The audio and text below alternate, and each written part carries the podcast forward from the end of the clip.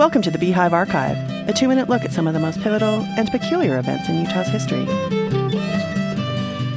Invest dimes and reap dollars in Park Valley, Utah. That was the promise of the Pacific Land and Water Company in its 1911 brochure promoting land for sale northwest of the Great Salt Lake.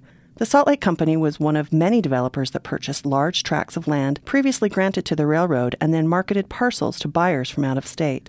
The brochure featured images of orchards, lush fields of grain, and plump cattle and sheep.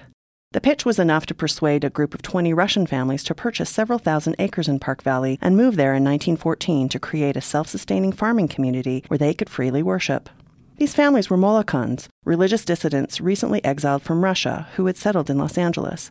But California, where civil law reigned, was not the utopia they had imagined. In fact, the Box Elder News reported, it is to get away from American customs that the Russians are coming to Utah.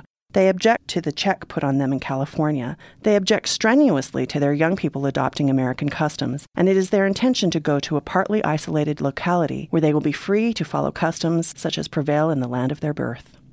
The Molokans traveled to Kelton, Utah by train, and from there by wagon to Dove Creek, where they set about building houses, digging wells, and clearing land for farming. Of course, the dry sagebrush flats of Box Elder County were nothing like the lavish abundance advertised by the Pacific Land and Water Company. Fresh spring green turned quickly to hot summer brown. Despite being experienced farmers, their efforts were unsuccessful.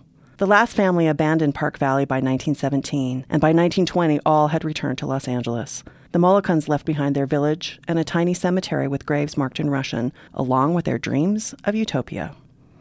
Sources and past episodes of the Beehive Archive may be found at utahhumanities.org. For the Beehive Archive, a production of the Utah Humanities Council, I'm Megan Van Frank.